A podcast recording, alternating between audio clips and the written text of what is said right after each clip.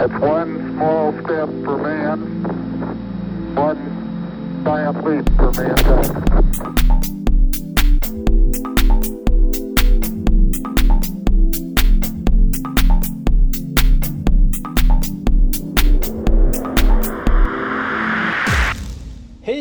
Och välkommen till Nordic Flanders Innovation Pod som vi idag skjuter från lite olika delar av landet. Vi har representation från Dalarna, vi har Stockholm och vi har Göteborg med oss idag. Och i dagens gäster är Thomas och Ulrika som kommer från Rosemount.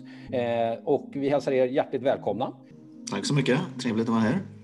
Thomas, du är ju VD då som jag har förstått för Rosemount Tankradar och Ulrika, du eh, är ju då ansvarig för strategiskt inköp specifikt för flänsar och vi kommer nog komma tillbaka till det lite senare här i, i podden. Dessutom så har vi hela vägen från Dalarna med oss Anders Sundström, försäljningschef för Nordic Flanders. Välkommen! Tack! Och så har vi från Stockholm Fredrik von Sterneck som är VD för Nordic Flanders Group. Tack, hej! Hej! Kul att se er. Bra, nu lyssnar de flesta på den här podden i alla fall, men vi andra ser varandra faktiskt, vilket är också härligt.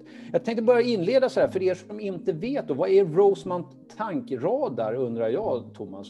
Berätta gärna lite vad ni gör och vad ni är för bolag. Ja, eh, gärna det. Eh, vi ingår i en eh, amerikansk koncern som heter Emerson som håller på med processautomation. Alltså allt från styrsystem till reglerventiler och olika typer av mätutrustning vår del i det hela här på Rosemont tankradar är nivåmätutrustning och system för nivåmätning i tankar och cisterner, eh, fartyg, alltså överallt där man har någon form av vätska eh, oftast som man då vill veta hur mycket har man i tanken.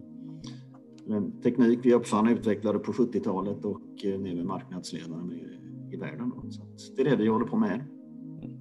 Och huvudkontor ligger i? Ja, för oss Rosemont tankradar är det i Mölnlycke då, precis utanför Göteborg. Emerson i stort finns har huvudkontor i St. Louis i Missouri. Omsätter ja, snart 20 miljarder dollar inom processautomation framför allt. Och så en, en av de riktigt stora giganterna, eller den största kan man väl faktiskt säga, processautomation då på världsmarknaden. Är ni noterade någonstans? Absolut, Wall Street då. Vi är precis utanför topp 100 där, så vi är väl på den här Fortune 500-listan skulle jag tro numera. Ja, jag kan nog upplysa med att du och alla andra här på podden också, och säkert alla som lyssnar, är aktieägare indirekt via olika pensionsfonder i, i oss. Då. Så, att, så ju bättre det går för oss, desto bättre pension får vi.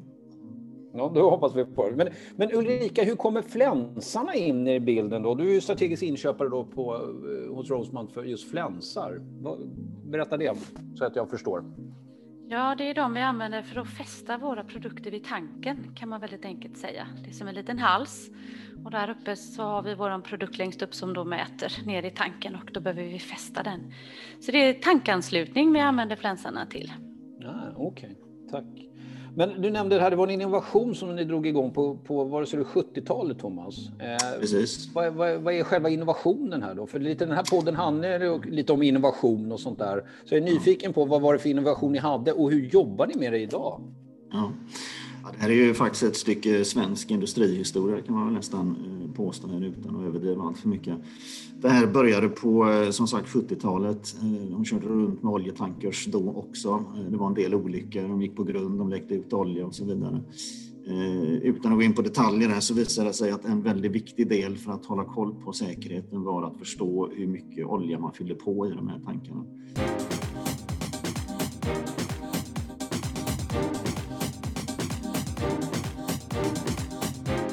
Fram till dess hade man ett mekaniskt system från en mäta nivå flottörer. Tänk dig egentligen en toalettstol i ditt badrum, ungefär samma princip.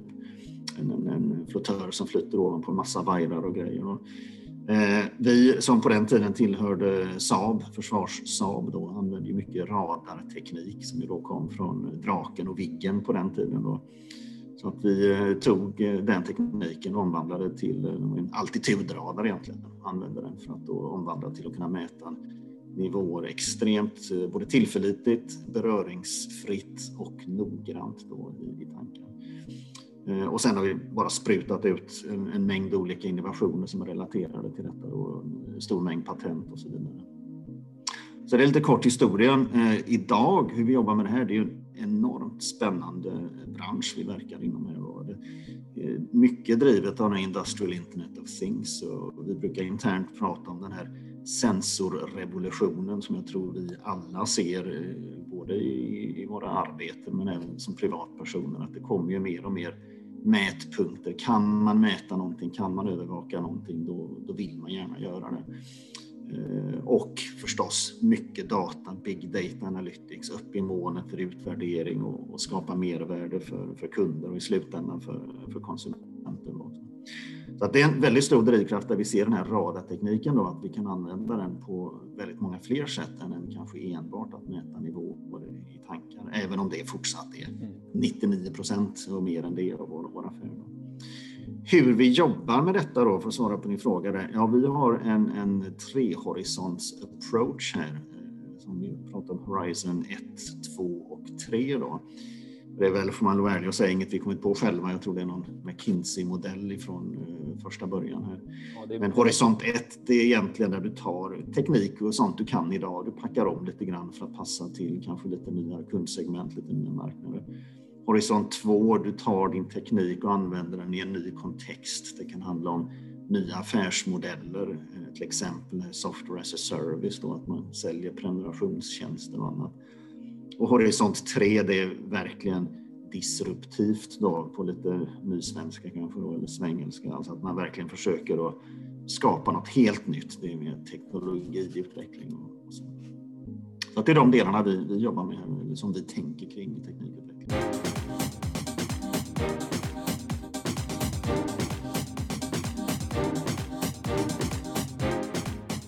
Hur lägger ni fördelningen här mellan eh, Horizon 1 och 2 och 3? Generellt sett brukar man ju lägga 10% av sin tid kanske på Horizon 3 och, och sen kanske ja, 30 på, eh, på, på Horizon 2 och 60% på 1. Det vill säga när man effektiviserar saker och sen har man utveckling och sådär. Men, men ja. ligger det ungefär du, så hos er också? Du, du, är bra på att gissa Jonas. Eh, det, jag skulle säga att det, du ligger väldigt bra där. Kanske att de här 10 procenten på Horizon 3 snarare är 15 men i övrigt så tycker jag du ligger rätt där. Mm. Spännande. Spännande. Och har ni, har ni redan kommit fram med nya produkter eller tjänster utifrån det här perspektivet?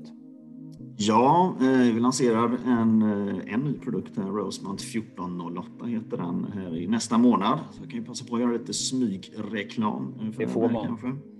Det är en produkt som är anpassad för eh, vad vi kallar food and beverage segmentet, alltså livsmedel och dryck. Då och eh, finns redan ute på ett antal olika fälttester eh, här då hos mer eller mindre namnkunniga dryckes och matbolag. Då. Eh, så det, det, är spännande och, och, det kan man säga det är ett resultat av den här mer horisont-approachen. Då, Men det kommer att komma mycket mer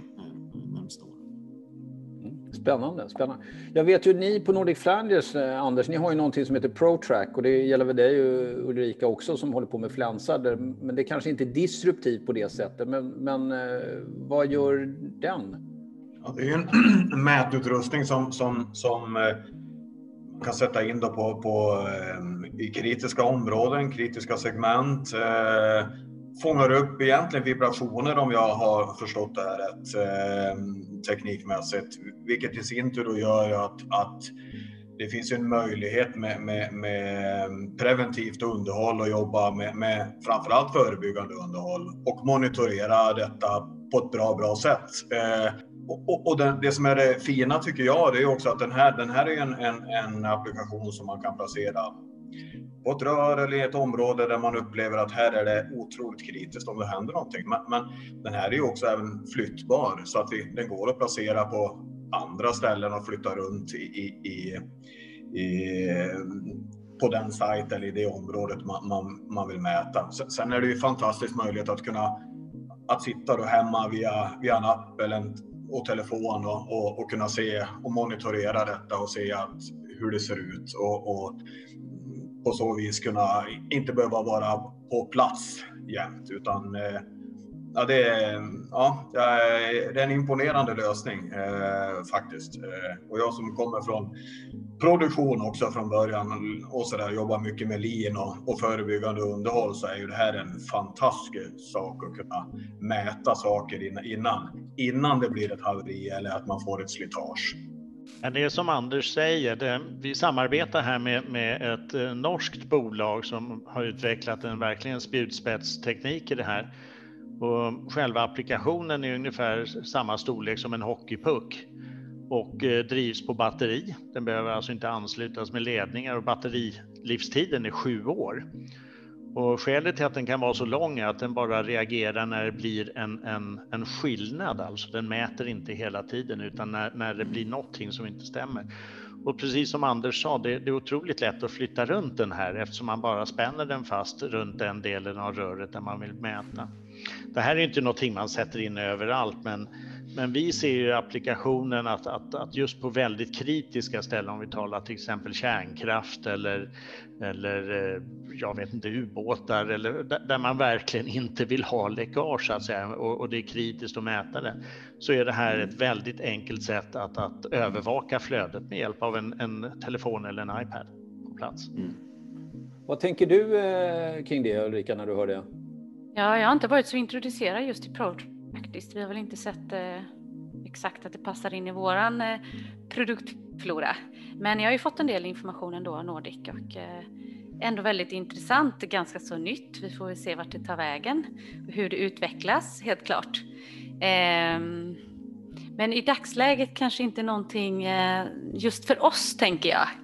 Jag vet inte om du håller med mig där, Thomas, men, eh, men eh, mm i nuläget ser jag inte riktigt att vi har behovet av den här produkten även om den är en bra produkt. Ja, det, det, det, är ju inget som faller in direkt i vår nivåmätningsportfölj. Så. Däremot vet vi från våra kunder att vibration är ju eh, inte deras största bekymmer. Det allra största de är korrosion. Då. Det är liksom dolt och svårt att se men definitivt att vibration av, av pumpar och ledningar och sånt här kan leda till problem för dem. Det är inget snack om saken. Så är det absolut.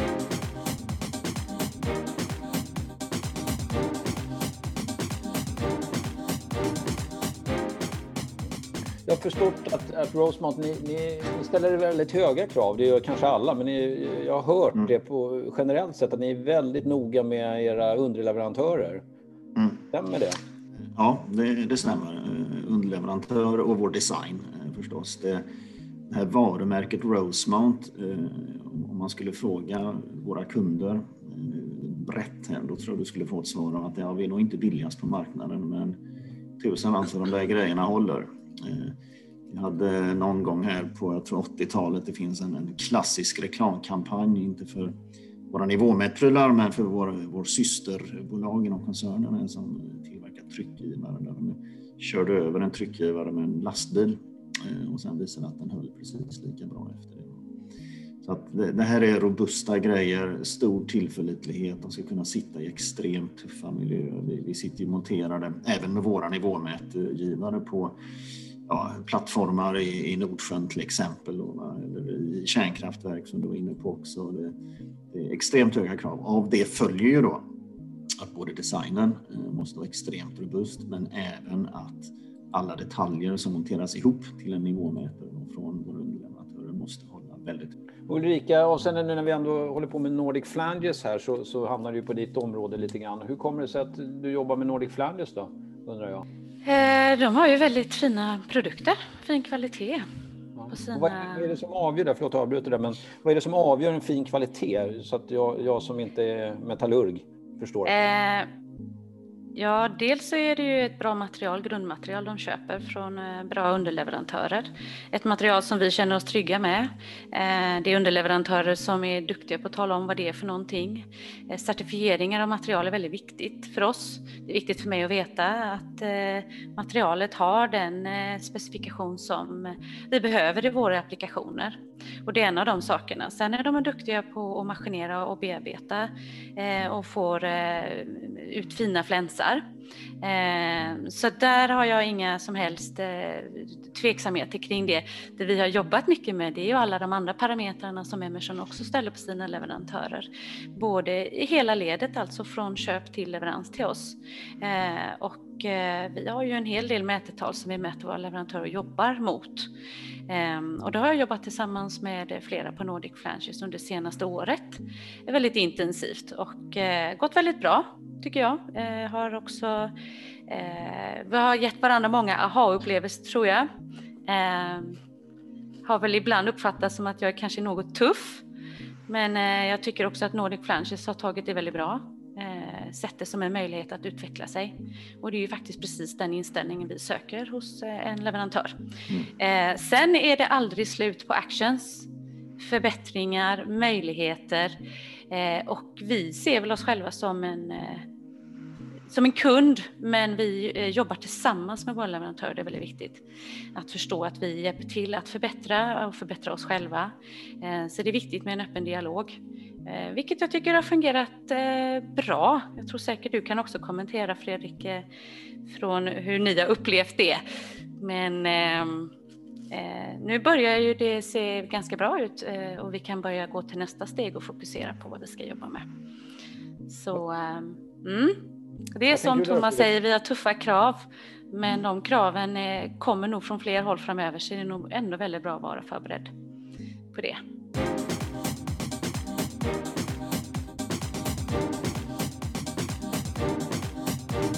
Jag kan bara från mitt håll säga fortsätt vara tuff Ulrika. Det, det, är precis det vi vill ha.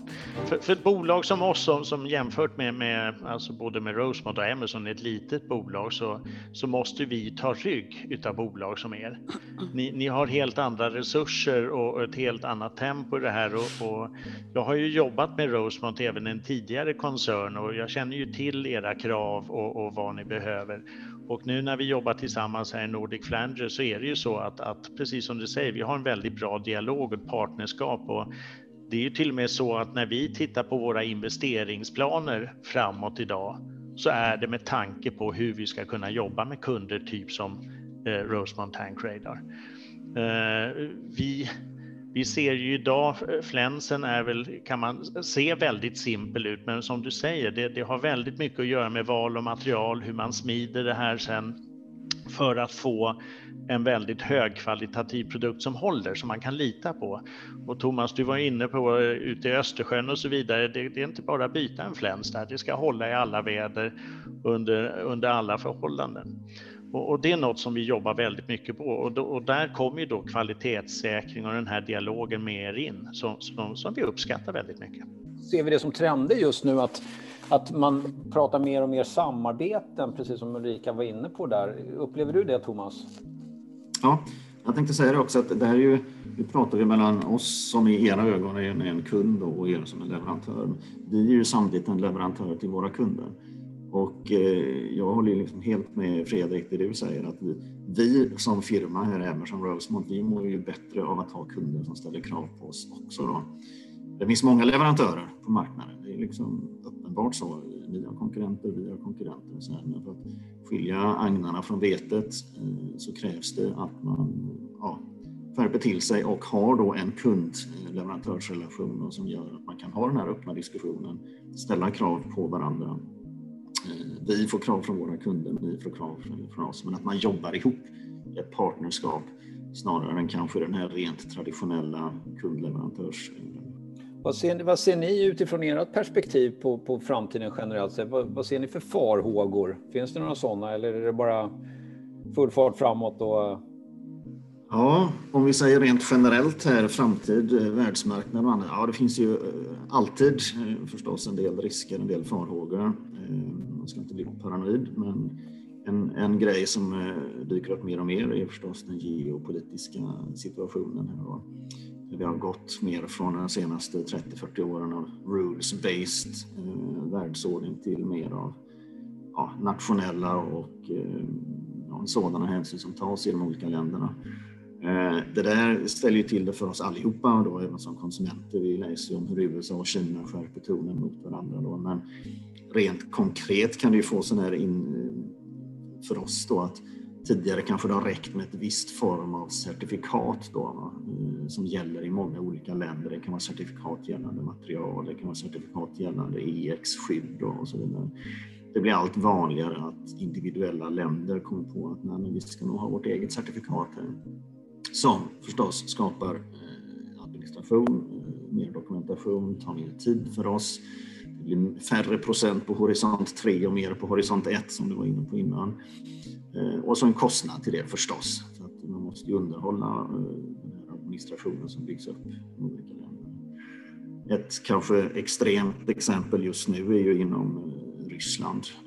Där finns det då långtgående krav ifrån regimen där att tillverkning också måste ske inom eh, i Ryssland. Och komponenter måste köpas av ryska underleverantörer. Eh, det där leder till vissa problem då då har bestämt sig för att även elektronikkomponenter till stor del måste eh, sourcas i Ryssland. Att det sen inte finns någon rysk elektronikkomponenttillverkare, det, det är en mindre detalj i sammanhanget. Då. Så att, eh, ja, det här visar liksom hur absurt det kan bli. Då. Så där har man en stor eh, farhåga. Då. Eh, men om man ska se det lite positivt här så är det väl en trend definitivt här som också på lite nysvenska kallas decarbonization då, eller den gröna vågen. Både en risk och en, en möjlighet för oss då vi är ju traditionellt rätt tunga inom olja och gasrelaterade industrier men har nu en strategi där vi driver väldigt starkt mot diversifiering. Jag nämnde den här 1408 som vi lanserar nästa månad som då är in mot eh, food and beverage. Det är ett alldeles utmärkt eh, exempel kring det. Så att, så att er bedömning som farhåga är en ökad protektionism, är det så jag skulle kunna eh, sammanfatta ja, det lite grann? Det, det är absolut. Ja. Hela vår supply chain setup bygger egentligen på en global kedja då, från leverantörer till våra monteringsfabriker och så vidare. Att det finns tillgång till eh, material där vi behöver det, när vi behöver det. Eh, protektionismen är definitivt en käpp i hjulet. Mm. Och, och eh, vad, är det USA som driver på den här nu tror vi eller vad, vad tänker vi här? Vad tror du Fredrik till exempel? Ja, det där är nog ett lite större gebit än vad jag är van vid, men, men vi har ju sett hur saker har drivits på de senaste fyra åren med, med diverse tullar och handelsembargon etc. etc. Så, så det var väl kanske en ganska extrem tid, men eh, de problemen som Thomas berättar här nu, där är ju inte vi. Vi tillverkar våra produkter här i Sverige och eh, vi har eh, våra leverantörer där för närvarande också från Sverige, utan vi tittar ju mer om man tittar på eh, leverantörer av, av råmaterial, om, om man ska köpa olika typer av kvalitet, men sen så kommer det in hur långt bort ska man plocka de här grejerna ifrån? Var någonstans blir så att säga transporten en, en dyrare kostnad eller en större miljöpåverkan än, än det gagn att, att, få det därifrån. Så sånt tittar vi väldigt mycket på just nu. Vad tänker du mm. Thomas där när du hör det? Ja, eh, bra att du tar upp det här Fredrik också kring det är inte bara ekonomi utan det är ju även miljö då, eller hållbarhet. Mm. Man växlar in lite grann på det spåret för så traditionellt kanske man har tänkt mer i finansiella termer här. Att ja, var får jag den billigaste varan eller insatsvaran och mm. snabbast och bästa ledtiden och så förstås kvaliteten kommer ju in. Så det är de traditionella komponenterna man, man lirar med. Då.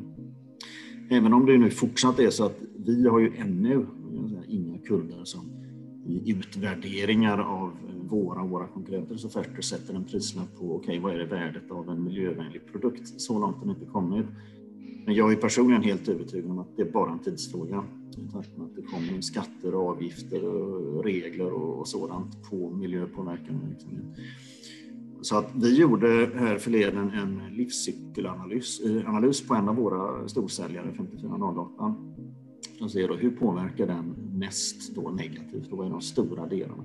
Och då är det två delar som sticker ut. Den ena är transporter. Då när vi skickar den här, tyvärr så lägger våra kunder ofta beställningar sent. Det blir ofta flygtransport, det blir koldioxid. Okej, okay, svårt att arbeta med. Men den andra delen är just rostfritt stål. Rostfritt stål som vi känner till eh, också är ju väldigt koldioxidintensivt i sin tillverkning. Därför tycker jag det är jättespännande då att läsa om de här satsningarna Hybrid eh, som sker då, och även den här nya privata satsningen eh, då, som sker man eh, kommer fram med ett bättre sätt att tillverka rostfritt stål. Så det är väl en, en uppmaning från oss till er eh, att eh, nogsamt följa med vad som händer där, då. där. Där skulle man kunna få en konkurrensfördel om nu Sverige blir ett centrum, någon center of excellence för miljövänlig stainless steel-framtagning.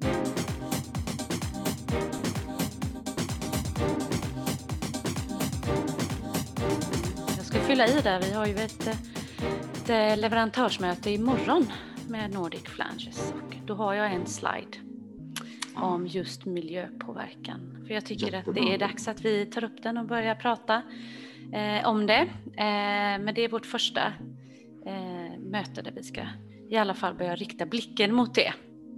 Mm. Eh, för det kommer vara viktigt framöver. Eh, sen så ska vi internt också diskutera vilka strategier och förväntningar vi har, så jag kommer liksom fylla på allt eftersom vad vi tänker oss. Eh, och där är ju tacksamt också om Nordic bidrar och tänker till och vi kan göra. För transporter är ett en stor sak. Tyvärr vill vi ju inte ha allt för mycket på lager heller, så det är en balansgång hela tiden här. Eh, ledtider kan jag ju säga är ju någonting jag jagas väldigt mycket på. Eh, och det kommer ju från våra kunders förväntningar självklart. Eh, så är det. Men eh, vi ser ju hela tiden över vad vi behöver ha på lager så att förhoppningsvis så har vi någorlunda känsla framöver vad det är vi behöver. Men det är alltid svårt att vara spot on eh, på det, tyvärr. Men eh, mer om det just imorgon då. Fredrik, är det dags, är det dags för Nordic Flanders att börja med 3D-printing? Jag, jag, tror inte vi har börjat med 3D-printing. Däremot kan jag säga att vi tittar på det där, för jag tror att, att eh, det, idag är det så att tekniken går så snabbt framåt. Så hänger man inte med från början så, så blir man hopplöst efter. Så, så vi har faktiskt varit i kontakt med, med ett bolag bland annat som, som eh, printar 3D metall, världens hårdaste metall. Otroligt intressant teknik och, och den kommer mm. komma definitivt. Så jag menar, det, det, det är en fråga om att hänga med helt enkelt. Det är intressant att du nämner Fredrik, för jag har också undersökt det, men det är några månader sedan tillbaka vi pratade om detta. Mm. Eh, då jag har en, en annan strategisk inköpskollega ganska nära mig här på ett annat företag som sysslar just med detta. Ja. Då frågade jag hur långt borta är det just för eh, vissa typer mm. av eh, flänsar. Men än så länge så ser det ut som att vi har ganska tuffa förväntningar och krav på det vi köper.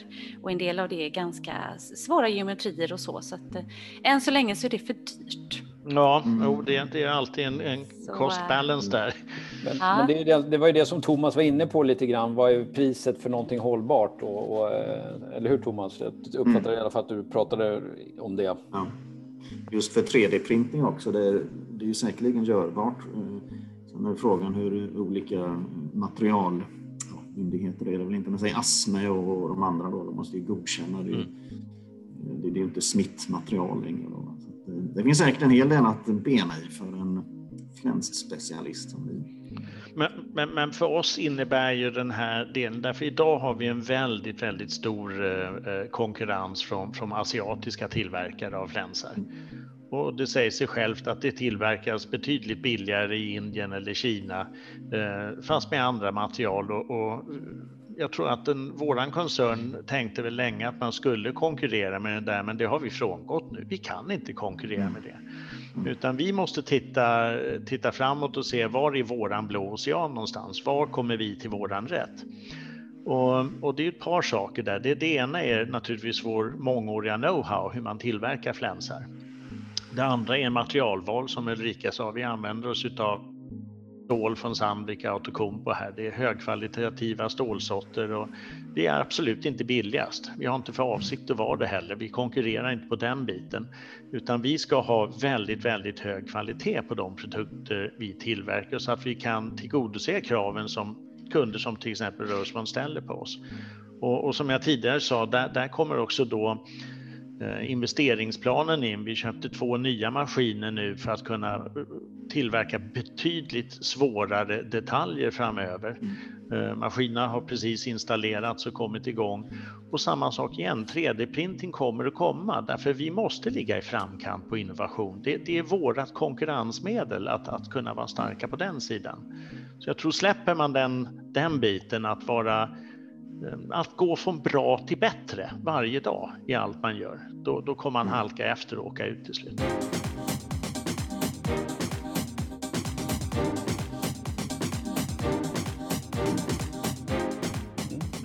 Det stämmer nog alldeles utmärkt tror jag. Jag hade ett annat samtal här med en EU-parlamentariker för ett tag sedan och det enda som är uppe på hela EUs alla frågor egentligen som de tvättas i är hur pass digitaliserat är det och eh, hur pass mycket hållbarhet är det? Det är det enda de tittar på egentligen just nu.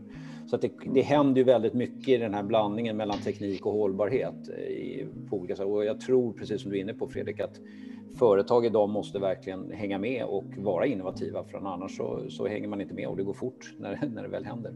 Så att, eh, men det låter verkligen som att Emerson i alla fall i mina öron och Rosemount i synnerhet då faktiskt jobbar väldigt med dels eh, med eh, innovation och horisont 3 till, till 1 och har nya produkter på marknaden. Alltifrån IoT till, till nya flänsar som ni ställer stora krav på.